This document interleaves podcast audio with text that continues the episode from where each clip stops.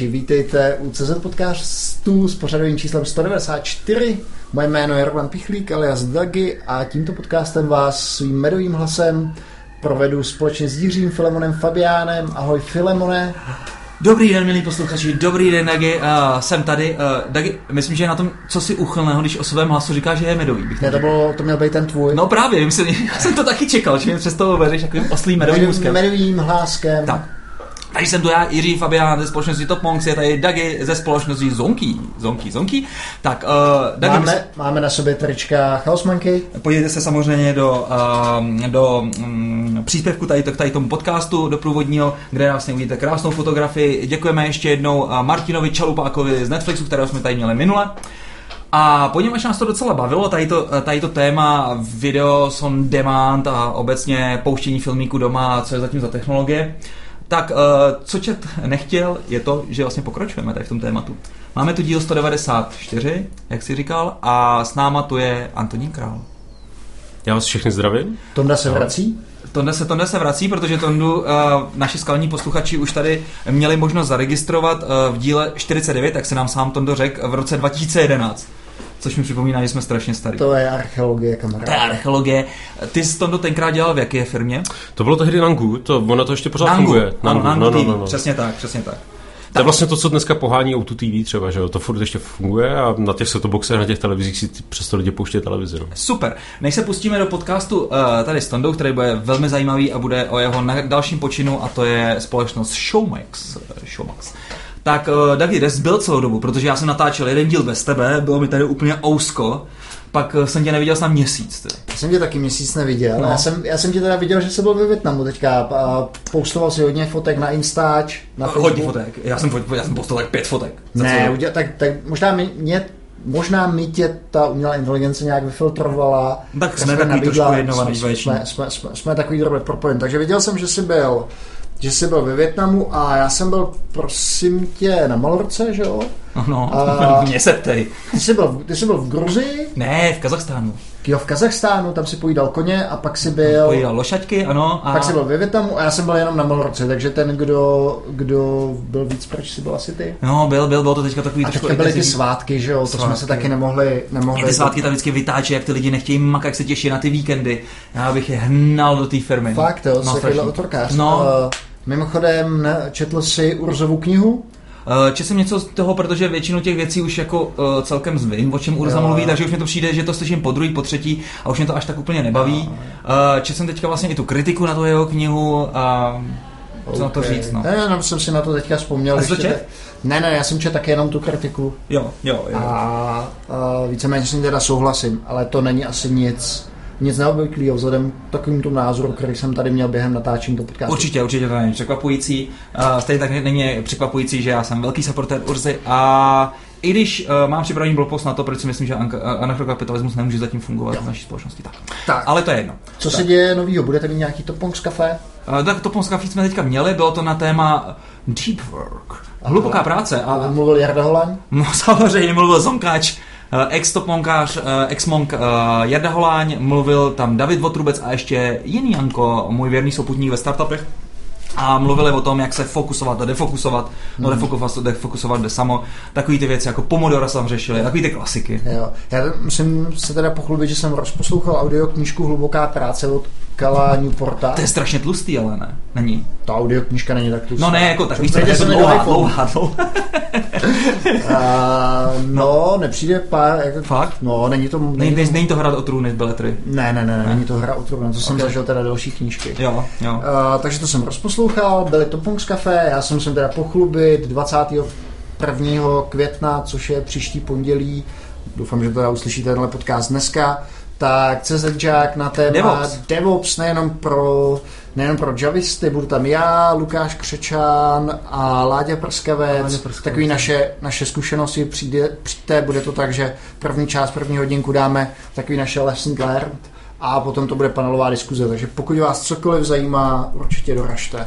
Jasně, takže super, super, uh, spousta akcí se děje, uh, my vlastně ještě v Top Monster podporujeme uh, Nějakou konferenci, ty já jsem to zapomněl. Blockstars, ne Blockstars, ne, ne, ne, to je takový jako zase blockchainové věcičky a tak dále. Samý takový ty uh, uh, zajímavé věci. Tak, Filemone, krypto. Tak. by the way, jak je na, jak je na, jak je na tom Bitcoin, jenom jak, jak hodně vypadá naše sázka. 8-8 to teďka bylo? 8800 No, dolarů. no, no, to furt je to ještě, furt je to dost vysoko na to, abych se tady slíkal dna. jo, ok, ok, ok. Ale přece jenom je to ještě daleko, je to ještě daleko. Za- začínám být trošku nervózní. Jo, říct, tak, eh. Ne, nejsem nikdy nervózní, věřím tomu. Tak, dobře, a teď už jasně k našemu hostovi. Takže, uh, Tono, my se vrátíme zpátky tedy. Uh, co tě vedlo k tomu, že jsi opustil Nangu TV, celkem takový jako, uh, tenkrát si pamatuju ty krásné ofisy, pamatuju si tenkrát tu ponorku, jak se tam měli vystylovanou. Fakt jedny z nejhezčích ofisů v Praze. To bylo tenkrát 2011, kdy všichni ostatní seděli ve skleněných eh, peklech a po případě v nějakých sklepech. A celkem takové, dejme tomu, uh, secure hnízdečko, bych řekl pro tebe. A mohl si teďka vydělat pro O2 a tak dále. Co tě vedlo k tomu, že si najednou to se vyloup v Showmaxu? No, možná je to tím, že je to moc secure, ne? Jo. Když je to moc secure, jak člověk jako začne eh, jako zahnívat, to je špatně. Eh, eh, Měl to několik důvodů, jeden z těch důvodů byl v tom, že jako Nangu je typický jako B2B business, jo? prostě ten zákazník je O2 nebo prostě nějaký jiný operátor. A to začalo být docela nudný, protože um, ono vám chybí ten kontakt s tím, s tím zákazníkem, že jo? A když člověk chce dělat nějaký experiment, tak musí jít zase přes toho zákazníka, že jo? Je to nadeployovaný u něj na nějakých serverech a tak. A, takže jsem chtěl jít do nějakého vyloženě B2C biznesu a to je jedna věc a druhá věc je, že mě hrozně jako baví věci jako je machine learning a AI a tyhle, tenhle ten druh věcí. Takže jsem založil spolu s nějakými našimi lidmi něco, co je dneska Recombí, což je rekomendační služba že jo, a machine learningové věci. A chtěl jsem se tomu věnovat. Jo. Takže jsem předal jsem Nangu, odešel jsem z Nangu a říkal jsem si, tak fajn, jdu se vrhnout tady na machine learning a mezi tím mě approachnuli nějaký lidi z Dubaje, že se rozhodli, že si pro Blízký východ založí Netflix, no kopii Netflixu tehdy, že jo, tomu říkali. A tak jsem říkal, tak jo, tak to je asi jako zajímavý, že jo, to je B2C business a už jsem to jako dělal, tak, tak to, tak to půjdu zkusit dělat a No jak jsem tady začal pachat engineering, protože ta dohoda byla taková, že vlastně business bude teda v Dubaji a engineering bude v Čechách. A začal se nabírat lidi, začali jsme to vyvíjet. První verzi jsme smahli asi za tři měsíce, protože byl ramadán, že jo, a museli jsme to prostě jako uchodit, aby, aby jsme to jako stihli. Takže jsme ve třech lidech prostě napsali celou jako celou prostě videoplatformu. Spustili jsme to, ono to opravdu fungovalo a lidi Co na to tam jako koukali. pouštěli za videa tenkrát? No právě Nějaký kázání, arabský, ne? no. Jo, takhle.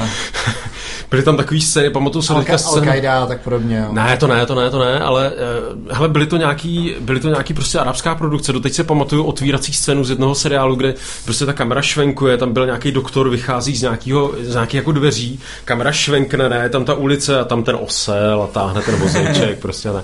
A teď máme takový, takový ty turecký telenovely, ne? Na to by se to typicky... Ty vole, já teďka strašně ujíždím na těch azijských telenovelách. Na těch azijských romantických filmech. Mě to jo. připomíná prostě situaci ve 30. letech tady, kdy prostě tady Adina Mandlová a podobně, Jo. ne, prostě Odřichnový. Prostě když ty, kdy ty filmy fakt byly prostě vyloženě o tom, že prostě potřebovali ty lidi jako pobavit a vlastně neřešili nic jako důležité, Eva tropí hlouposti, uh, já nevím, starosta stanice, přednosta stanice a podobné věci. Tak to teď jede přesně v tom, uh, č, jak se tomu říká, Bollywood a pak je tady to Chinawood, no já nevím. Já jsem něco- byl- Chollywood, možná, Chollywood se to jmenuje. No a je to úplně to samé, ne? Má to svý hvězdy, ne? Úplně brutálně bohatý ty herečky. By the way, jedna z těch hereček vlastně spolu vlastní Alibabu. Mm-hmm. Takže jako to, to je vlastně Že nová kasta. vodou, ne? To už by... Docela jo, docela jo. A a teď, teď jsem si na tom strašně ujel, ne? To jsou tak naivní prostě, eh, že u toho může, ten naivní ty scénář, že u toho můžeš fakt vypnout, ne? Prostě. A řešit tam se, se tam strašný kokotiny, ne? Takže to mi to mi přijde, že to je asi tohle. Uh, ty jsi říkal, za tři měsíce jste to dokázali vyvalit ven? No. A, a to bylo včetně čeho? Nějaký mobilní aplikace, nebo to mělo jenom webový ksich? Tehdy to mělo webový ksicht a nějakou hrozně jednoduchou mobilní apku, ale fakt jako, jako super jednoduchou. No. Kolik bylo třeba těch prvních uživatelů toho systému? Nějaký malý tisíce, jestli to bylo jako, já nevím, pět tisíc, tak, Aha. tak to bylo jako... A ještě bylo něco specifického na tom arabském světě? To, že si najednou měl management třeba A před každým neplem se museli umýt nohy. a servery museli být otočený kmece. To jo, všechno No. halal, všechno halal. Halal. Specifického na tom asi jako nebylo nic, ono s postupem času, že jo, člověk se jako naučil, jako, že jo, ono ta arabská kultura je prostě specifická, ty lidi nějak jako fungují a, a on to byl pak asi jeden taky z, eh, jako z motivů, proč jsme to pak chtěli zabalit po, postupem času, když už jsme eh, jako chtěli um, tu věc opustit, protože prostě ráno člověk měl dělat A, protože to bylo úplně to základní, co člověk zachrání, že jo, v poledne to byla věc B, večer to byla věc C, ale po dlouhým jako fightu člověk zjistil, že to vlastně byla ta věc A, že jo, a, a celý se to takhle opakovalo a už to bylo jako hrozně ubíjející, jo, ale uh, oni ty arabové jsou hrozně a oni je jako hrozně na gut feeling, jo? On prostě se ten člověk pro něco natchne a je to hrozně skvělý a narve do toho všechno, ale on se vám jako za dva dny natchne pro něco jiného a otočí vám to jako úplně jinam. Arab, je to jasný. Jo. Já, já se vůbec divím, jako ta zkušenost těla Arbama je taková, že vůbec se tomu divím, že vlastně ti do toho dali ty peníze. Protože přesně jak říkáš, že jsou takový jako nadšený do všeho, tak pak jak přijde vlastně na lámaní chleba a má se vytáhnout něco na stůl, tak většinou pak jako jsou takový jako cukový. Takže to je úžasný, že jsi to vlastně takhle, když si ty lidi vlastně vůbec neznal, takže jsi to vlastně dotáhl do toho, že skutečně jako něco vzniklo. To se hmm. docela divím. Dali ti vlastně třeba peníze na ten iniciální vývoj, nebo, nebo to byla tvoje jako nějaká taková... Ne, ne, ne, to oni, oni to jako financovali, z pohledu jako financí to bylo vlastně poměrně to fungovalo jako docela dobře. Oni tady měli nějakýho, nějakýho člověka, s kterým už dělal, jako vlastně ten člověk, který to investoval, tak, tak je takový sériový podnikatel, jaký, že on má hromadu různých biznisů mm-hmm. a on jako Čechy má jako v oblibě, jo, takže on tady předtím historicky těsně po revoluci začal vozit nějaký křišťál z Nížbora a, a pak tady vozil prostě nějaký a, vajíčka a taky vozil mlíko, protože přece Tatra mlíko je nejlepší mlíko na celém světě. A, takže on tady už měl nějakýho, nějakýho svého advokáta, nějakého právníka. Aha. Což jako tomu dost pomohlo, jo, protože tady měl prostě člověka, který on jako řekl, hele, tak tomu já jako věřím, já, já ho udělám vlastně do toho SROčka, že ho strčím taky jako jednatele a, a de facto dám do té do, banky bylo jako relativně dost peněz, že člověk viděl, že má na několik měsíců dopředu, jo, takže nebyl ten problém ve smyslu, že by se člověk musel doprošovat, jestli to bude na výplatu, že jo, to, to jako nebylo, z tohle pohledu to jako fungovalo docela dobře. Mm ještě spolknu, protože pak dostávám vždycky kritiky, jakože hrozně, hrozně do toho maskám. Ty to trošku nevyšlo. No, uh, co jsem se chtěl zeptat je to, že mm, když samozřejmě přijde takovýhle požadavek, tak samozřejmě tady, tady už jsou nějaký zavedené služby, že jo. Uh, jak člověk vlastně jako funguje uh, takhle mentálně? Zkoušeli jste vlastně třeba jim říct, hele, jako proč, proč tady děláme prostě ještě novou vlastně jako video nemá, když tady prostě v Americe to jede, že jo, silně a tak dále. Proč nevyzkoušet prostě se domluvit třeba, já nevím, řeknu třeba Hulu nebo podobný. Hmm. Tenkrát samozřejmě Hulu vlastně nebylo, 2013 se bavíme rok. No a vlastně neskusíme tam dotáhnout vlastně na ten arabský trh. Proč chtěli mít vlastně vlastní službu? Jaké bylo jejich jako myšlení za tímhle? Já si myslím, že to bylo jako strategický. Jo. Oni, oni samozřejmě, eh, Hulu myslím, že už to dobu určitě bylo, Aha. ale, ale eh, oni tehdy byli hodně na, v Americe, že jo, Netflix samozřejmě existoval, že jo, Netflix byla pro ně jako motivace, proč to celý dělali, protože vlastně chtěli okopírovat ten, ten úspěšný business case, že jo. S tím, že zaměřím se na ten, na ten blízkovýchodní trh, na, nahrnu do toho ten arabský content a, a arabové samozřejmě jako by těch expatů, že jo, po světě jako taky hromada, že jo, takže mhm, dávalo mm-hmm. smysl mít to jako celosvětovou službu. A myslím, že to byla součást té strategie vlastně mít toho co nejvíc in-house, nebo mít ten engineering vlastně v tom, že oni se na to vlastně od začátku dívali jako na potenciální investiční příležitost, že, že v nějakou chvíli udělám buď to IPO, nebo udělám nějaký jiný typ exitu, někomu to prodám prostě celý. A to jde samozřejmě mnohem líp, když mám to intellectual property, že jo? když jako mám co prodávat, že jo? když to není jenom prostě jako obchodní, obchodní schránka.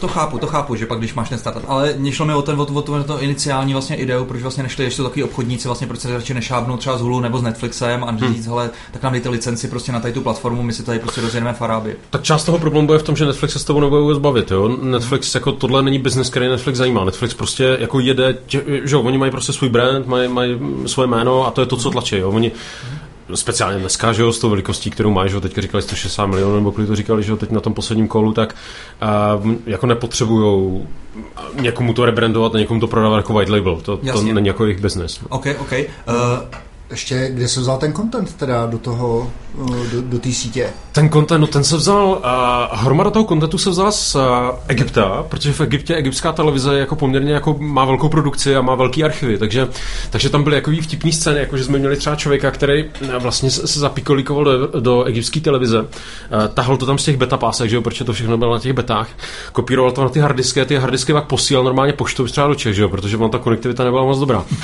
A vlastně v tom, že v období ono to bylo 2013, 2014, že jo, tady to období, tak v Egyptě, jestli si pamatujete, tak byly docela problémy, že jo, tam jako jaro. arabský jaro, že jo, střílelo se tam jako tak. Mm-hmm. Takže někde máme i nějaký fotky, kde ten člověk jezdí na červené vespě, proplítá se mezi těma, mezi těma demonstrantama. Nebyl v vestě? Eh, no to neměl teda. A, kolem sebe ty hardisky. tak, kryli ho hardisky a, a, a provážel prostě filmy z uh, egyptské televize, no. Dobrý, dobrý. A jak dlouho jste vlastně vydrželi pouze s tím arabským uh, sponzorem, dejme tomu, protože pak vlastně do vás stoupila větší skupina? No ono to vlastně, ono to bylo zhruba dva roky, že 2013 až 2015, kdy, kdy jsme to jako plně opustili s tím, že 2014 vlastně na konci už, už jako se o tom jednalo, tý, o, tom, o tom převzetí nebo o té investici. A, no, takže prostě něco takového, necelý dva roky, řekněme. A s tím, že oni vlastně dostali do stavu, kdy on tam byl hollywoodský content a ten je samozřejmě drahý jako blázen, mm-hmm. že? takže na tom se dá jako vytavit hromada peněz. No a ten biznis asi v tu chvíli jako nefungoval úplně tak, jak si představovali. Prostě Dubaj je specifická, ten, ten prostor specifický, asi tam prostě to jako nezafungovalo úplně. Takže to dostalo, došlo do stavu, že vlastně říkali, hele, my bychom chtěli vyřešit nějak prostě nějakou investici od někoho, nějaký převzetí. Že? Mm. No a nastala vlastně situace, kdy eh, já jsem byl na vlastně konci 2014 eh, v eh, nějakýho, nějaký prosinec, něco jako 20. prosince, něco takového, jsem odjel do Dubaje, protože byla nějaká prezentace pro v tu chvíli neznámého, neznámého potenciálního investora, což se ukázalo, že, byl, že byli lidi z Naspers. No a ta, ta, ta debata prostě proběhla jako poměrně dlouho a pak vlastně nastalo to, že Naspers řeklo, že vlastně jí nezajímá ten, ten, ten prostor toho arabského světa, že, že prostě tam jako nechcou, nechcou tu věc dělat. A nastal taková asi trošku zajímavý setup, kdy uh, oni jako nakoupili intellectual property, udělali akvizici intellectual property a vlastně engineeringu těch lidí, kteří byli tady. Mm-hmm. To se přesunulo a tak vlastně vznikl engineering Showmaxu dneska. Mm-hmm a, a, a udělala se licence tomu té firmě, aby mohli jako dál fungovat a dala si to rozvíjet jako v rámci arabského, arabského světa. Mohl by si když tak našim posluchačům trošku přiblížit, jak vlastně tohle to probíhá, co, co v případě, že to, je, že to je ta akvizice kvůli technologii a lidem, co, co je třeba zajímá, jestli jsou tam nějaký IP checky na licence, co používáte, na due software, no due diligence. No due diligence se samozřejmě, jako to se dělalo, vypadalo to prostě tak, že... Možná ještě řekni, no. nevím, jestli všichni posluchači vědí, co to je due diligence. Uh, Obávané DDčko. DDčko. Jasně, vždycky, vždycky se prostě dělá jako check, jestli, jestli to, co, uh, to, co prodáváme, že je tam opravdu jako je, že jestli, jestli, člověk, jestli to nemá člověk jenom v tom PowerPointu, že jo, PowerPoint snese všecko, uh, takže v podstatě člověk předkládá, jestli ten jeho business funguje tak, jak, jak tvrdí, že funguje, že jo, um, a jako due diligence se skládá typicky z nějakých komponent, že je tam ta businessová due diligence, normálně finanční due diligence, takže ty lidi procházejí účetnictví a kontrolou, já se de facto standardní audit, že jo. Mm-hmm. A u těch technologií se dělalo prostě technický due diligence, což, což vypadalo tak, že uh, několik lidí přijelo sem, mělo s náma prostě několik pohovorů, kdy jsme se bavili o tom, jako jak vypadá ta architektura uvnitř, uh, jak je to udělané, jak je to postavené, čeho je to postavené, k tomu se můžeme klidně dostat, to um, hromada těch věcí je u nás na, na blogu. Um, Myslím, že jedna z věcí, která tomu pomohla, bylo, že vlastně, když já jsem měl tu, tu prvotní prezentaci o té technologii, když jsem jako mluvil o tom, co děláme, tak eh, jsem tam mluvil třeba o tom, že já nevím, je potřeba to logovat, že? protože eh, architektonicky je to mikro, eh, mikroservisová architektura, takže prostě potřeba mít centralizovaný logging, že? pač jinak se toho člověk zblázní.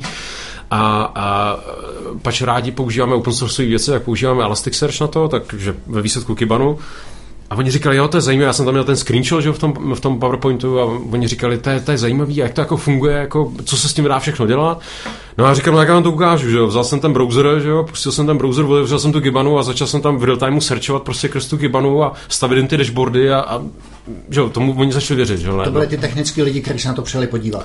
To byli ještě úplně na začátku vlastně člověk, který tam byl jako jeden z těch eh, M&A týmů, uh, Merchant Acquisitions týmů, že jo, který, který dělá jakoby tu prvotní uh, mm-hmm. evaluaci toho, jestli jako jsme úplně mimo, nebo jestli se s náma vůbec má bavit. No a pak přijel ten jakoby due diligence, tým, který byl tady pak fyzicky jako v Čechách.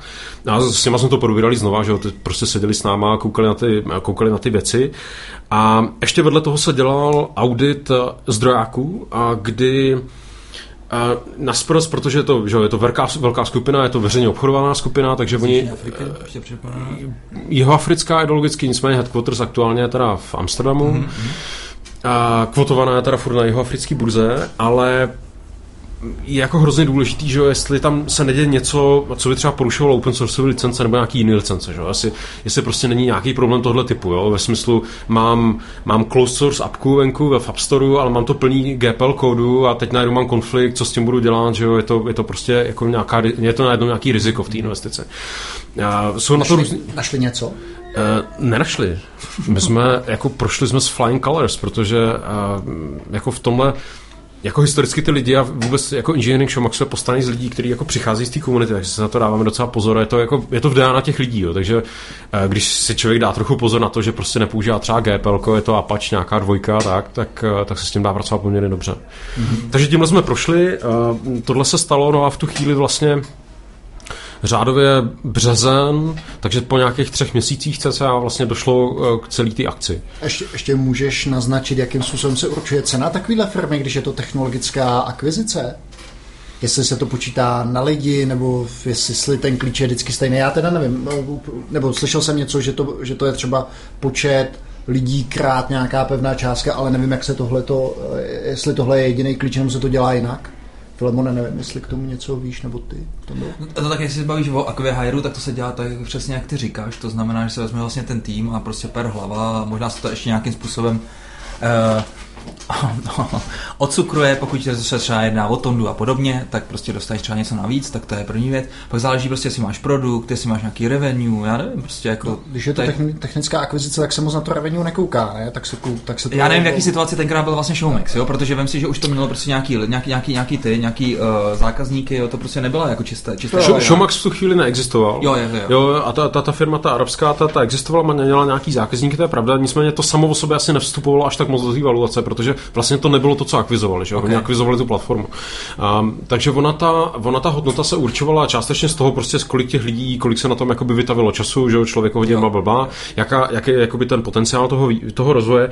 A část té část valuace byla vlastně jakoby v tom, jakou strategickou hodnotu to má pro multi-choice mm. slash Naspers, když udělá tu akvizici. Mm. Jo, protože tam ještě důležitý a asi možná důležitý střípek informace je v tom, že vlastně eh, ve skupině Naspers, kterou určitě jste potkali, byť to možná nevíte, protože že poměrně dlouho vlastně byli eh, velký vlastník třeba v Molu, že jo, Heverec a podobných věcech je tady v Čechách, mm. um, že v Polsku třeba vlastně Allegro, a tak eh, v Africe vlastně eh, něco se jmenuje MultiChoice, což je, eh, což je velký satelitní pay TV operátor, jako obrovský. Vlastně celý ten kontinent jako mm, servíruje, má i svoje satelity, takovéhle věci. Mm-hmm. Takže pro ně to jako Showmax jako takový měl i, nebo má i strategickou hodnotu v tom smyslu, že tady mám standardní jakoby pay TV business, jo, něco jako já nevím, v Čechách bych řekl třeba Skylink, jo, mm-hmm. co, co by mohli posluchači znát. A ten je ten klasický biznis a teď vedle toho bych chtěl postavit ten internetový biznis, jo? protože jsem jako skupina aktivní v internetu, ale nemám třeba ještě jako silnou pozici ve streamovacích službách. Jo? Takže a částečně to bylo určitě na tom, že prostě negociace mezi Arabama a jo, Afričanama o tom, kdo kolik dá, kdo kolik veme. No. Mhm. Takže ty si říkal vlastně dva měsíce od toho od ty iniciální schůzky v Dubaji? Nebo? Od ty iniciální schůzky v Dubaji to bude tři měsíce a tak dva týdny. Dost rychlý teda. Hmm. To bylo, no. A přišli z Napsters třeba s tím, že musíte to nějak architektonicky překopat, nebo keceli vám do toho technicky, nebo vy jste prostě věděli, jaký oni mají, jaký oni mají cíle a to vlastně určilo tu architekturu, nebo to, jak jste tu službu dál budovali? Z tohohle pohledu to pro nás bylo vlastně hrozně jako jednoduchý ten přechod, jo? Protože, protože Showmax jako ideologicky poskytuje SWOT službu podobně jak ty ostatní prostě provideři, Což bylo to, na co jsme to nadizajnovali. Takže vlastně ona ta změna, po tomto spuštění té služby, my jsme udělali, nebo že ta akvizice proběhla, řekněme, uh, jako v Dubnu, ty lidi už pracovali pro Showmax od 1. dubna. Mm. A vlastně v Africe se to spustilo něco jako 1. září, se nekecám, tak eh, se spouštěla ta služba a vlastně v tu chvíli se ta služba dala spustit s tím, že jsme jenom změnili barvy a změnili loga a změnili texty a, a ta, ta věc jako fungovala. Mm-hmm. Kolik vás tenkrát bylo? Tehdy nás bylo necelých deset. Tehdy měli ten, ten, ten tým asi deset lidí a byli v Berouně v takovém třípokojovém bytě pod střechou. V létě tam bylo pěkný vedro. Eh, no a teďka je nás nějakých přes 80. No, no hlavně furt smrdíte v tom Berouně. Což je zajímavý na Ne, pozor, my nesmrdíme v Berouně, tak za první nemůžeme smrdit. Už tam není to vedro, jasně. Už tam není to vedro, protože jsme se přestěhovali do, do, do nové kanceláře a to je, to je pěkná, to je nahoře na střeše parkovací rumu, takže máme výhled na celý Beroun, jako mm-hmm. tam se někdy přijete podívat. Mm-hmm. A mimochodem na Google Maps je fotka z, z té uh, terasy, tak to si můžete najít, jak to vypadá. A jednak už nejsme jenom v Berouně, už jsme i v Praze. My jsme okay. v Nových Butovicích. Přesně tak, jsme v Nových Butovicích. No. Pomalinku se přesouváte k centru. Osměli jste se přes Butovice. Jaký to bylo hledat ty výváře do Berouna, nebo tam prostě jsou? Um, Já přemýšlím, jak to mám říct. Jo. Ono, jako samozřejmě to, jako, je to nějakým způsobem výzva, že jo? protože typicky třeba ty agentury ti řeknou, že se s tebou nebudou bavit. Jo? Prostě berou, že to neumě, že to je nezajímá. Hmm. Hromada lidí má napsáno v LinkedInu Praha, i když jsou v Berouně, že jo? Hmm. včetně mě teda jo. na začátku. Že? Hmm.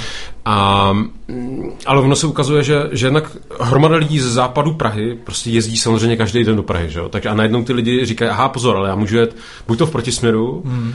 A nebo jsem už prostě někde v sektoru toho Berouna. Místo toho, abych šel na, na tu D5 nebo sedl do vlaku a jel, tak já prostě můžu zůstat tam. Mm-hmm. A pak jsou lidi, kteří jsou někde, že buď to z Plzně nebo od Plzně a, a vlastně Beroun je tak jako ideologicky na půlce cesty, když jede člověk tím, tím vlakem nebo tím, tím autem. Jo. Mm-hmm. Takže z tohle pohledu to docela dobře fungovalo. Krom toho Beroun má, on je to malý, takový malo město, že jo, ale... Je to pitoreský místo. S výbornou restaurací Black Dog. Přesně tak. um, Mimochodem, restaurace jsou jako důležitá komponenta celé ty věci. Ona jako najít dobrou restauraci na nových butovicích je docela jako challenge. Najít na točinách, jo. Hmm, hmm. A jo, když to prostě v Berouně člověk jako vyleze z té kanceláře a má tam vlastně přímo to náměstí, že jo, takže to člověk jako obejde a, a, a najde si třeba ten, ten obchod, který potřebuje, nebo to jídlo, že jo, který, na který zrovna má chuť a tak. Mm-hmm. Takže v tomhle to pro hromadu lidí jako vyhovuje, jo, že, že vlastně se v tom našli. No a pak jsou samozřejmě lidi, kteří bydlejí prostě v Praze v centru, nebo, a, nebo jsou třeba mladší typicky a, a chcou jako Prahu, tak, tak ty zase pak víc skončí v Butovicích. Jo. Jo. A případně dělají z domova. Nebo dělají z domova, no. Uh řekni, nebo pojďme se drabet dotknout té architektonické nebo technické stránky, nad jakýma technologiemi to běháte. Jestli můžeš říct nějaký trošku přehled toho steku. Jasně, no tak já jsem to zmiňoval, že je to mikroservisová architektura, což asi dneska nikoho už nezastaví nebo nepřekvapí.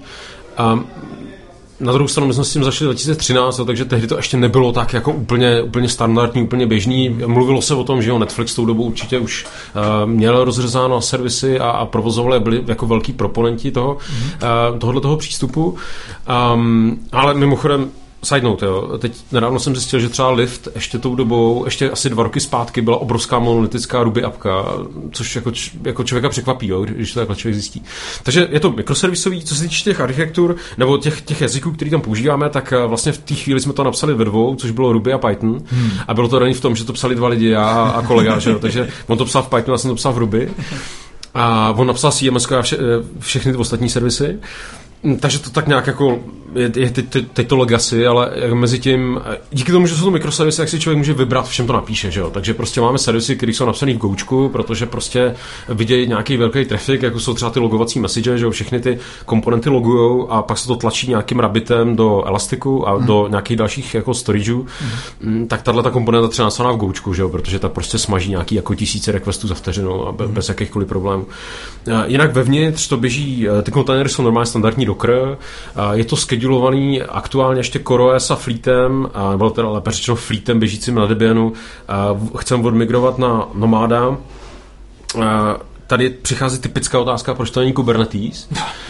Um, Kubernetes to není proto. My jsme teda, my, my jsme jako... Filemonovou typická otázka by byla, proč to není Swarm? Ano, Swarm, protože to je jako jednodušší, já nepotřebuji Kubernetes. Jasně, no a tohle je ta v podstatě odpověď na to, jo, že Kubernetes jsou vlastně příliš složitý. My třeba jsme teda členy CNCF, Cloud Native Foundation, Community mm. Foundation, a my, my, jsme těma členama jako primárně proto, aby jsme zůstali jako v kontaktu jednak s tou komunitou, jednak protože nám přišlo, že to je jako jedna z těch cest, jak podpořit vlastně open source věci, mm. jo, mhm. že člověk jako dá ty dá ty neziskovce vlastně eh, ty peníze jo, a skrz to se to distribuje. To, eh, dobře, Kubernetes, Docker Swarm, necháme to stranou, ale mě teda dostává to, že vlastně takhle uh, IO heavy aplikaci a děláš ji v Ruby.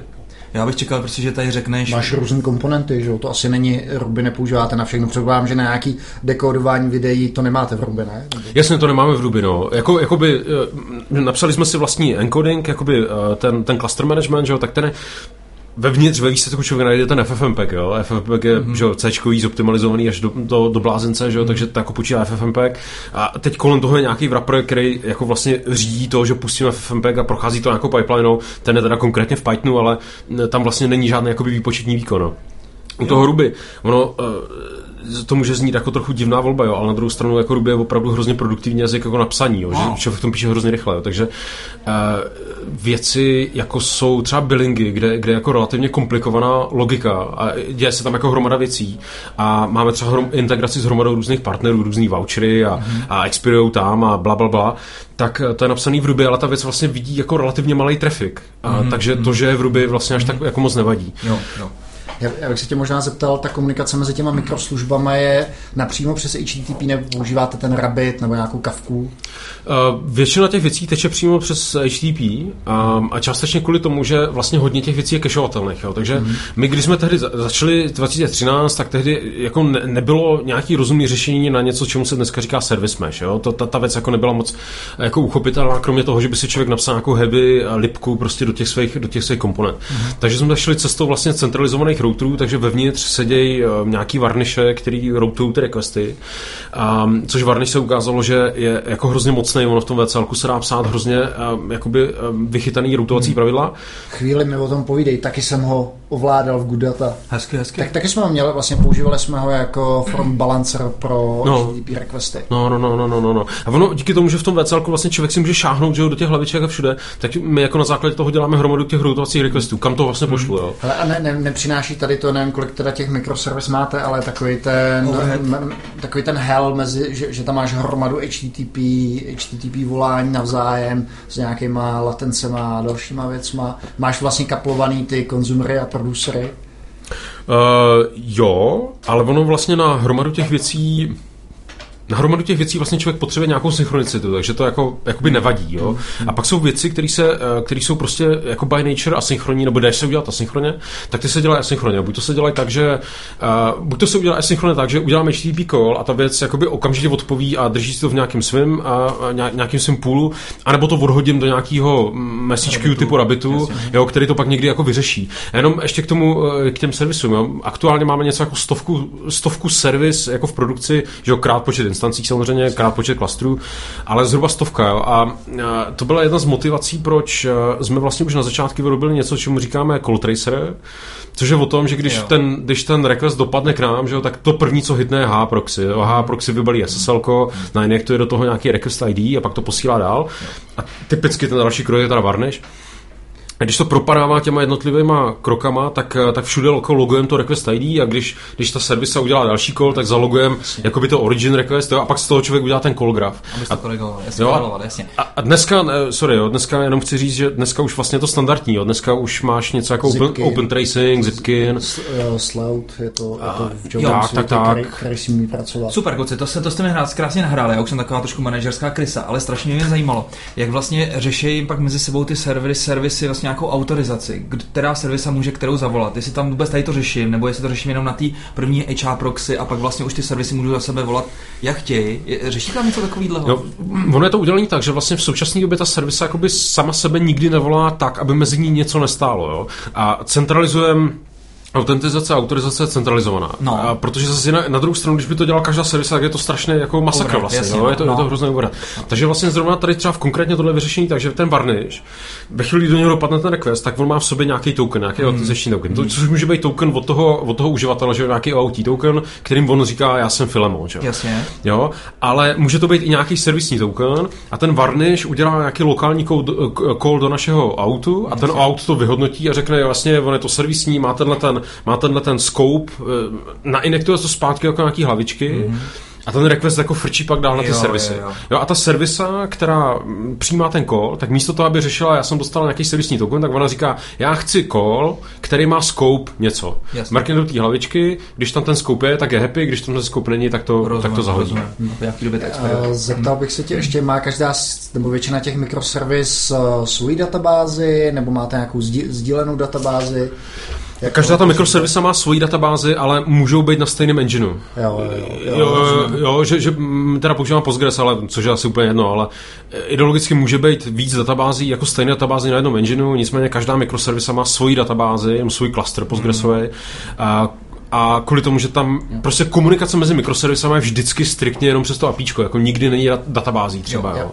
Uh, to je vlastně takový standardní pravidlo, který se doporučuje u mikroslužeb, nebo je to jedno z základních, jak řešíte třeba duplikaci těch, uh, těch dat, já nevím, že se někde zmíní uživatel a, a musí se, dozví se o tom ty další služby, nebo to je tak, že se doptávají ty služby, která toho uživatele vlastní? Uh, a, tu, a v tuhle tu chvíli vlastně je to řešení tak, že, že ty servisy se oni se ptají na tu informaci a kromě několika málo výjimek, který si něco lokálně cachují, ale většinou se ptají s tím, že ta odpověď nebo ten dotaz je typicky velmi dobře cachovatelný. Takže tak, jak je to udělané dneska, je, že, že vlastně dostane odpověď z té cache velmi rychle a pokud dojde ke změně, protože ty změny nastávají hrozně málo, tak invalidujeme ty cache. Jo, takže máme nějaký servisy, kterým se řekne, hele, a mě se oni poslouchají na to, jak, co se mění. Ve chvíli, kdy zjistí, měnil se informace o uživateli nějaký ID třeba, tak obejdou ty varniše a, a případně Redisy a smažou ty, ty daný ty daný prostě zakešovaný data. Mm-hmm. Nicméně je to nějaká eventual consistency, takže občas se vám může stát, že, že se něco, že se někdo někde něco nesmaže nebo že se operuje So... Jo, na této tý úrovni je to eventual consistency, a na druhou stranu jsou, jsou věci, které mají být jako konzistentní, jako je billing, Jasně. ale ta věc je potom typicky zavřená do nějakého svého jakoby spaceu a, a pracuje, mm, jakoby to co, to, co potřebuješ, aby bylo, aby se opravdu stalo atomicky, tak je nějaký API call, který obsluhuje nějakou servisu a ta servisa má tu svoji databázi, tam udělá tu transakci a když to celý doběhne, včetně třeba nějakých externích kolů typu na nějaký payment, na nějakou payment gateway, když tohle se celý stane, tak pak se jako stane ta změna. Jo? A mm. takže, takže z tohoto pohledu je to konzistentní. Ale jestli jsi změnil svý jméno a, a dostaneš prostě o chvíli... Já, já bych se tě ještě zeptal, to si nakousnul ten aplikační stack, eh, jak hluboko jdete, co máte co máte vlastního, případně co máte u nějakého public cloud providera, nebo jestli můžeš trošku popsat tohle?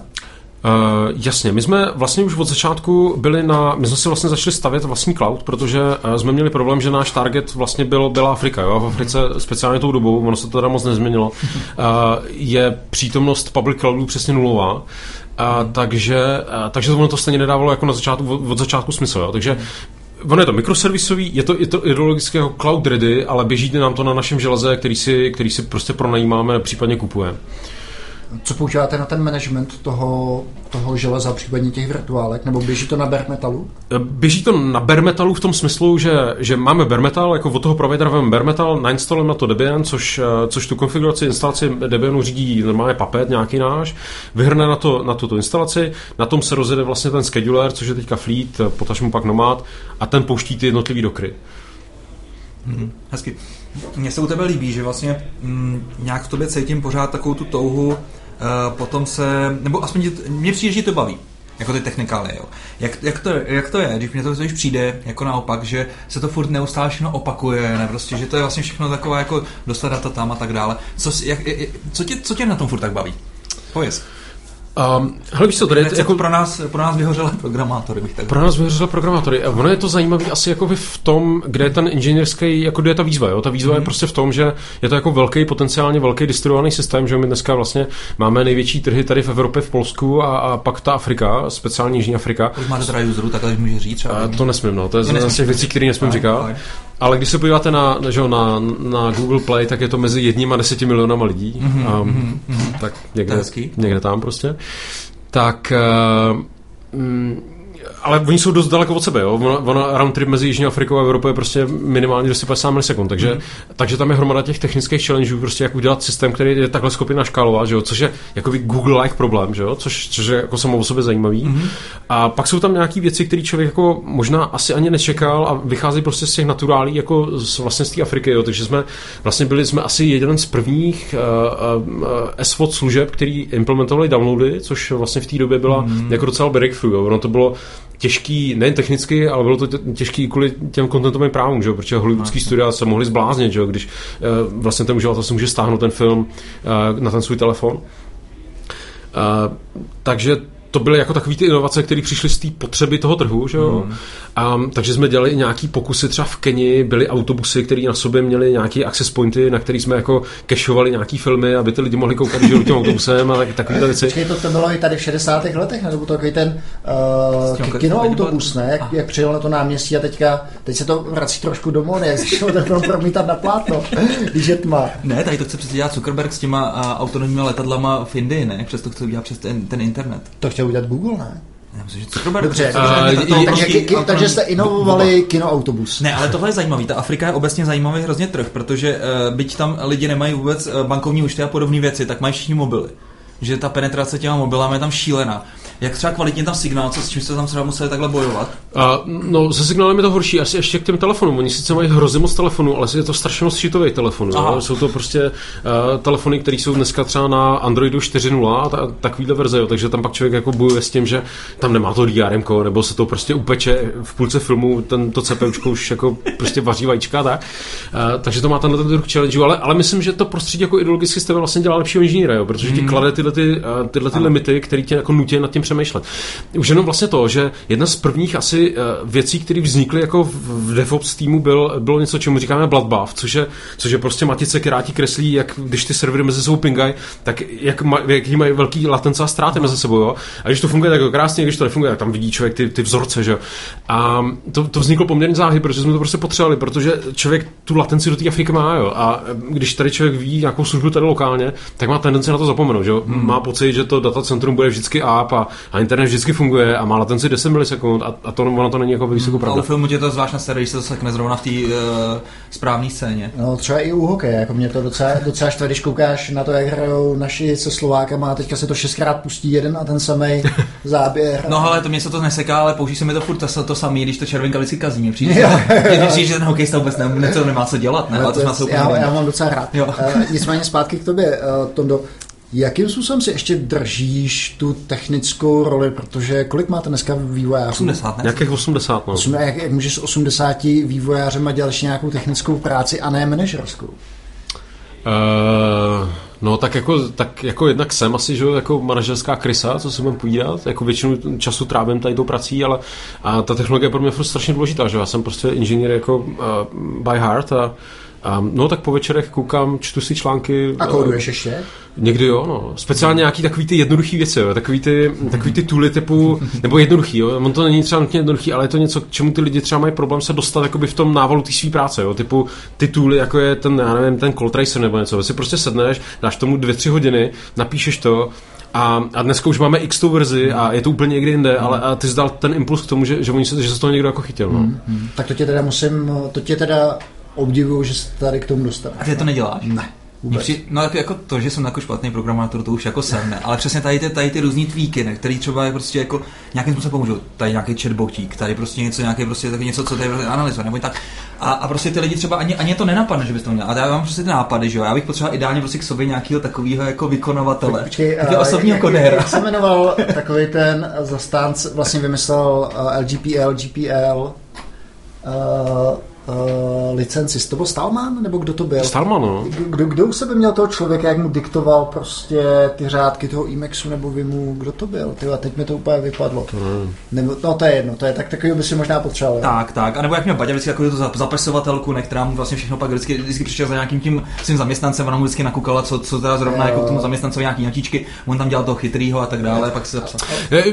Já s tebou ale úplně souhlasím. Jako já jako programátor už dneska stojím za huby. Jo. Já už jako bych se neoznačil za programátora, to bych urážel programátory. Jo. Ale je to spíš jako o tom, že člověk udělá ten prototyp nebo udělá ten nějaký výzkum že jo, a, a, a, můžeš těžit z toho, že máš jako přehled přes hromadu těch věcí. Že jo. Takže těm lidem vlastně můžeš pomoct v tom, že vidíš jako ten vlastně big picture. Jo. Ono někdy pro ty, pro ty inženýry že jo, je to těžké jako vystoupit z té krabičky, že jo, protože on prostě hákuje nějakou komponentu, se to tam snaží zoptimalizovat úplně do mrtě. A ty, když přijdeš zvenku a díváš se na to prostě z jiného úhlu, tak, tak jako máš tu hodnotu tady v tom. Jo. To, to já ti teda, já si musím přiznat, že mě mnohé, úplně nejvíc času a proto si nedokážu najít čas na kódování, zabírá nějaký, řekněme, Plavání. No to taky. Běhání a kolo, to je 15 hodin týdně. Mimochodem, a to je taky výhoda, proč jsme v Berouně, protože můžu jezdit do práce na kole a to je úplně super. Tam je cyklostezka, nebo tam musíš pře- přejíždět nějaký šílený pětiproudový silnice? Ne, ne, ne, tam jsou, tam, já jezdím teda podél Berounky, takže Tam je cyklostezky, no, tam jsou krásné Vlastně cyklostezky. se tam dá dojet. Uh, Ale já bych to dopověděl, že vlastně to, že tu firmu někam technologicky postakuješ, to ti musí, a to jsou spíš takové strategické vize, vys to, že vidíš, máte nějaký, nějaký uh, prostě disaster, nebo něco se někde vy- vysere typicky, tak ty víš, hele, tady potřebujeme zainvestovat do oblasti XYZ, že jo, tak to s těma inženýrama probíráš, vysvětluješ jim to, musíš mít prostě nějaký buy u nich. A takovéhle oblasti je mrtě mm-hmm. a to mě vlastně bere 95%, eh, nebo ne 95% času, ale, ale hodně času, takže vůbec vlastně nemám čas na to, abych, abych sám To tam těch disastrů musíte mít hodně v tom ne, tak to, to, to, ne, ale tak neustále prostě vidíš, že něco nefunguje a teďka chceš, aby správná reakce toho týmu byla taková, že někde vy- vylepšíme nějaký health checky, uděláme lepší monitoring, hmm. vůbec jakoby strategicky posouvat tu firmu. To není jenom Jo, o tom, že jo, jo, ale možná ta dobrá strategie je to, že si sedneš a fakt něco spíchneš, prostě bude to prasárna na entou, poslepovaný žvejkačkama a ten tým už má nějaký základ místo toho, aby se přesvědčil, že to musíme udělat, víš, a to je třeba mi přijde jako ta tondová strategie. Jo, jo. A jinak ale na druhou stranu s tebou souhlasím, jako hrozně moc času trávím, eh, jako dost často můj kalendář vypadá prostě meeting, meeting, meeting, meeting, že? jo, protože člověk to má s různýma týmama. Myslím, jako jedna z těch věcí, které si myslím, že jsou strašně důležité, je vlastně jako, jako, jakou kulturu jako máš mezi těma lidma, jo? nebo co se tam vlastně snažíš jako udržovat. Jo? A mě jako hrozně inspirují takový ty DDO, jako yes. že, jo, a Ray Dalio a tak. Jako netvrdím, že jsme DDO, tam jako nejsme ani náhodou, já ani nevím, jestli to v Čechách je možný vlastně udělat DDO, ale a, jako snažit se... V, Nevím. Eh, DDO je taková ta, jako, že seš, jako, on tomu říká brutally honest, jo? prostě si ty lidi jako řeknou, Jo. že, že, z něco, uh, že, že, tohle bylo fakt špatný, a, nebo že tamhle něco bylo dobrý taky na druhou stranu, mm. jako je, je vyvážený. V podstatě to jde o tom, aby ty lidi k sobě byli upřímní a otevření, to, to je jo, vlastně jo. Jako by to klíčový ty věci, jo.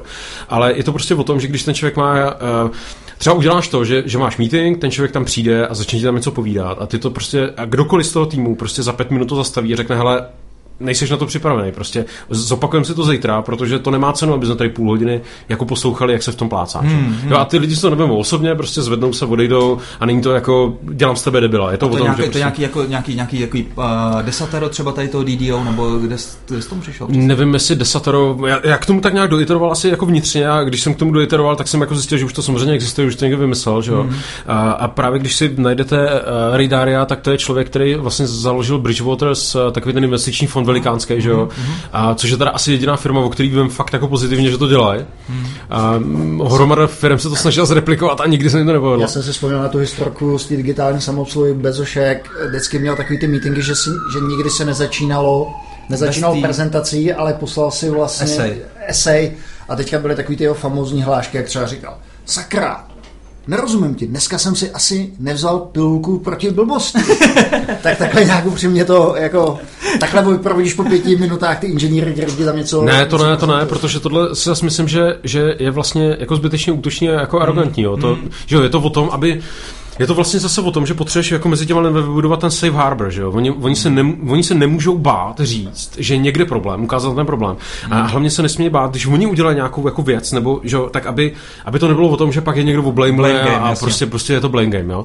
Um, taky když se ti něco vysype, že jo, asi to děláme všichni, že jo, ale, nebo možná ne všichni, dělejte to všichni, no. jsou prostě nějaký postmortem, že jo, když se ta věc prostě stane, tak se ta věc stala, to se prostě může stát a je důležitý si sednout a říct, ne, že, že ty jsi to posral, ale je důležitý si říct, jako ten cause bylo tohle a co s tím uděláme, aby se to Určitě to neopakovalo. všichni dělejte a určitě to publikujte na své, na své kampany blogy, protože Strejda Filmu má tady ty postmortemy hrozně rád. Mě to strašně baví vždycky pak vidět prostě to, jak našel ten brutální disaster.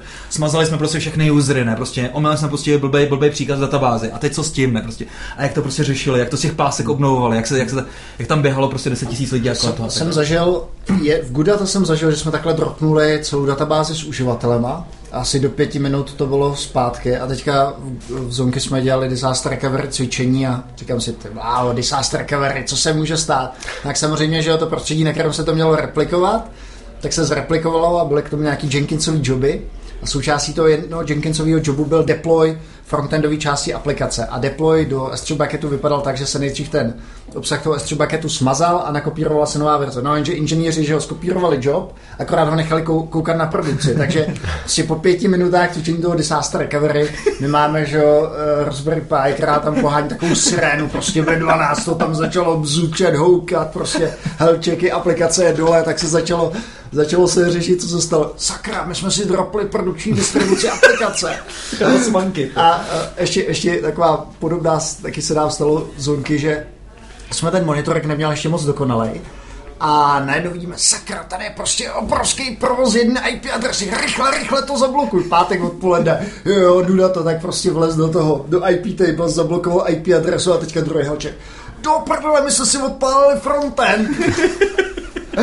A já, jako, jako, tady u toho moc dlouhý vyšetřování té root cause není, jo? To jo, no, learning by doing, to je určitě super, no. Krásný příběhy z praxe. Uh, nechceš zmínit třeba nějakou postmortem něčemu, co se vám, nevím, co je teda veřejný, co se vám povedlo, nepovedlo, co, co mělo třeba takhle vtipný konotace, jak u nás? Třeba content, který jste neměli publishnout a podobné věci? Ten se nám, jako content, který jsme neměli publishnout, se nám jako nepovedl, protože naštěstí uh, tam jako žádný studiánové nedávají žádný závadný content, takže okay. jsem možná publikoval nějaký, který neměli jít ven, nicméně nemělo to žádný uh, nahotinky nebo něco podobného. Asi jako jedna z největších problémů, který jsme měli, bylo, že když jsme měli, když jsme spouštěli Polsko, tak tam byl eh, obrovský jako pík uživatelů a vždycky se nám to jako rozložilo. Jo. V, 8, v 8 večer, prostě, když nastal ten pík, tak se nám to prostě začalo rozkládat, to jako hmm. jako hodně magicky. A, a trvalo nám asi tři dny, teda, než jsme to opravili, protože uh, se pak jako ukázalo, že bylo to vyloženě jako problém varniše vevnitř. My jsme tam tehdy dělali nějaký jako magie eh, s tím kešováním, že jo, nepoužívali jsme X-key, používejte X-key, jestli ve Varniši chcete dělat nějaký invalidace, používali jsme bany. A, a, a, tu věc jsme jako brutálním způsobem utavili a ona se utavila vevnitř a, a než to člověk tím GDBčkem oddebugoval, tak to fakt jako zabralo ty tři dny, než jsme jako vlastně přišli na to, kde je ten problém ale eh, od té doby jako výpadků bylo samozřejmě hromady, jo, ale většinou, většinou to ani nepoznají ty uživatelé, protože nám prostě upadne kus nějaký mm, že, část té infrastruktury a ono se to přeleje někam jinam, hmm. funguje to. Jedna z takových jako success story byla, když eh, překopli onehrá kabel do Afriky, tak eh, že byla asi 90% jako ztrátovost a streamovat nešlo, ale protože zase ta Afrika, jak tam nejsou ani ty CDNky pořádně, že, tak máme vlastní CDNku, tak, tak my jsme byli vlastně jediná svou služba, která funguje úplně v pohodě, protože jsme to měli jako nakašovaný lokálně, na že jo? Takže autobusech, no. Na těch autobusech, no. jako já jsem měli větší spotřebu benzínu, protože celý africký kontinent. Uh, Tohle, prosím tě, uh, jak řešíte content? Máte nějaký svůj vlastní tam uh, v Showmixu, nebo jenom, pře, uh, pře, jenom kupujete vlastně od externích studií? Uh, máme i vlastní. Uh, třeba v Polsko, vlastně Afrika i Polsko jsou jako i heavy na, na výrobu kontentu. Ono je to asi dneska nutný. Jako pokud chceš mm. hrát tu hru mm. prostě s těma velkýma, mm. jako, je, jako je prostě jako Amazon a Netflix, tak prostě mm. musíš mít vlastní produkci, jinak se nemá šanci od, odlišit. Jo? Takže uh, máme i vlastní produkci. No. Ale jak se konkuruje takovýmhle firmám na takovýchhle trzích? Čím to je? To obsahem, cenou? No cenou asi těžko, že jo? Cenou úplně ne, protože tam bys pak šel jako úplně na krev a vlastně bys nebyl vůbec schopný to jako provozovat. Mm. A je to hodně o tom obsahu, musíš být vlastně lokální. Jo. Takže eh, my máme takovou Netflix, Netflix má přístup a může si to dovolit a chápu, proč to dělá, dává to smysl. Je prostě americká firma, která exportuje eh, vlastně Hollywood, americký sen jakoby do celého světa, že jo? A funguje jim to, protože tím můžou bombardovat celý svět. Ano. Ten náš přístup je v tom, že vlastně jsme jako globální firma, která se snaží být lokální na těch jednotlivých trzích, jo? Takže, takže prostě v Polsku produkujeme polský, polský seriály a... Příběhy, Jan, Jan, Jan, příběhy Jana Pavla, to, pikantérie z jeho života, příběhy Bob... Čtyři tankisté a pes, nebo jak to bylo, pět tankistů a pes. V Africké republice je to zase Masai Bob. To. uh, prostě v Jaru teďka byl hrozně populární a jmenovalo se to um, Wedding Diary a, a, a, bylo to o tom, že nějaká holka se chystá na, na svatbu a bylo to úžasně populární a bylo to takový tam, jo, prostě posílá ty fotky na ty, na ty Instagramy a ty, tak. to jsou přesně seriály pro mě, ty, já jsem říkal, no, z těch čínských. Sledujete třeba to, jak se ten, jak se ten, ten daný region chová a podle toho třeba optimalizujete tu kapacitu projektů,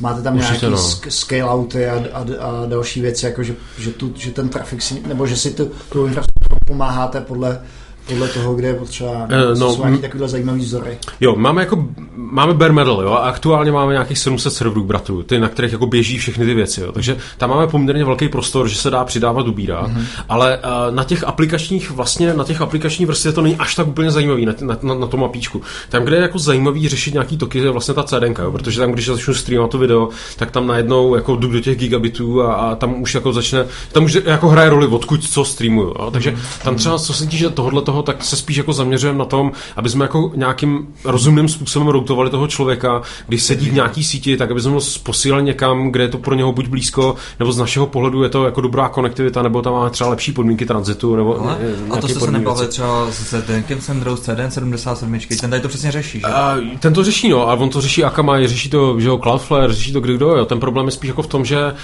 um, ten problém jsou, vlastně jsou tam dva problémy. Jeden problém byl, že prostě nikdo v té Africe nebyl reálně, aby, aby, měl, to- aby měl to pokrytí. Vlastně dneska máme servery v Jaru, máme v Keni, máme v Nigerii, a, a prostě tam ty servery nebyly, neměly ty lidi a, a Akamai tam teda něco měla, ale byly to jako v řádu jeden, dva servery jo, a teď přesto teklo hromada jiných věcí a, a ten fruit prostě nebyl. A, a při dosažení určitého objemu, a ten objem je docela velký, jo, jako pokud chcete dělat nějakou službu, tak si nestavte vlastní CDN, to je prostě lesson learn, pokud nebudete mít velký trafik. A že když je ten trafik opravdu velký, tak se začne vyplácet tam mít vlastní servery, protože jako ušetřím na tom, um, že vlastně neplatím té, té CDNC jako za ten trafik, ale jinak je to pěkná, eh, jako pěkný oprus vlastně, jo, protože vemte si, má, musíte nakoupit servery, musíte mít nějaký datacentra, musíte vyměňovat ty disky, že jo, protože ty disky tam umírají prostě poměrně rychle, že jo. Musí mít jako tu konektivitu, ona ta konektivita je drahá vlastně, že jo, tam prostě jsou jako tisíce euro měsíčně za to, že mám nataženou optiku někam. Musíš asi mít v těch aplikacích nějakého chytrého klienta, který si slízne nebo dostane prostě nejbližší server, že jo? musíš neustále proměřovat nějaký latence a další věci, že jo? což ti, řekněme, stěžuje tu, tu logiku toho, té koncové aplikace a, a těch Hmm. chování těch CDN serverů. No. To už skoro mít i vlastní DNS, ne? Uh, ano. Krásná odpověď. Tak. tak, uh, prosím tě, uh, Tondo, řekni nám, uh, koho teďka momentálně hledáš do Showmaxu. Uh, Máte nějaký technický blok, ne? Jsem tak... Máme technický blog, máme techshowmax.com. Um, určitě se na to podívejte, publikujeme tam různý prostě tadyhle, že jo, protože děláme i, i ty, i ty frontendové aplikace, tak zrovna teďka jsou tam nějaký, nějaká série článků kolem Reactu. Jinak se staž, snažíme být hrozně jako zase zapálení do machine learningu, že pač já to mám rád. Mm. Takže děláme hromadu takových těch věcí jako rozpoznávání obrazu, rozpoznávání scén a, a, a tak, aby jsme mohli těm lidem doporučovat, že jo, protože jsme contentový business ve výsledku. Takže eh, vlastně podobná situace jak Netflix, že jo, potřebuju doporučit tomu člověku něco relevantního, takže z tohohle pohledu jsme i eh, třeba navázali spolupráci tady s Fitem na Čvutu, založili jsme tam něco, co se jmenuje Showmax Lab, mm-hmm. a, takže krz to se dělá hromada jako docela zajímavého researche v machine learningu, v těch um, rozpoznáváních obrazů. No, hledáme inženýry, hromadu inženýrů pořád. Jo, peněz máte dost z nás prstu, takže to je fajn. Dává, dáváte stock options, uh, zaměstnanecké akcie, Dáváme stock options, máme zapečený by default práci z domu, takže tam jsou jako eh, prostě out of the box dva dny v týdnu jsou, jsou daný, že, že ty lidi můžou dělat z domu. kam ti mají psát? Uh, pište na, uh, můžete psát buď to přímo mě, čili antonin.král.showmax.com, anebo můžete psát na geeks.showmax.com, to je nějaký mailing list. Super, a samozřejmě jako bonus dostanete k dispozici seriály, jako je Wedding Diary a podobně. Uh, přesně tak. Tak, uh, super, uh, děkujeme vám za uh, vaši pozornost, milí posluchači. U dalšího dílu se s vámi s Dagim těšíme. Naslyšenou. Mějte se. Ahoj. Mějte se hezky.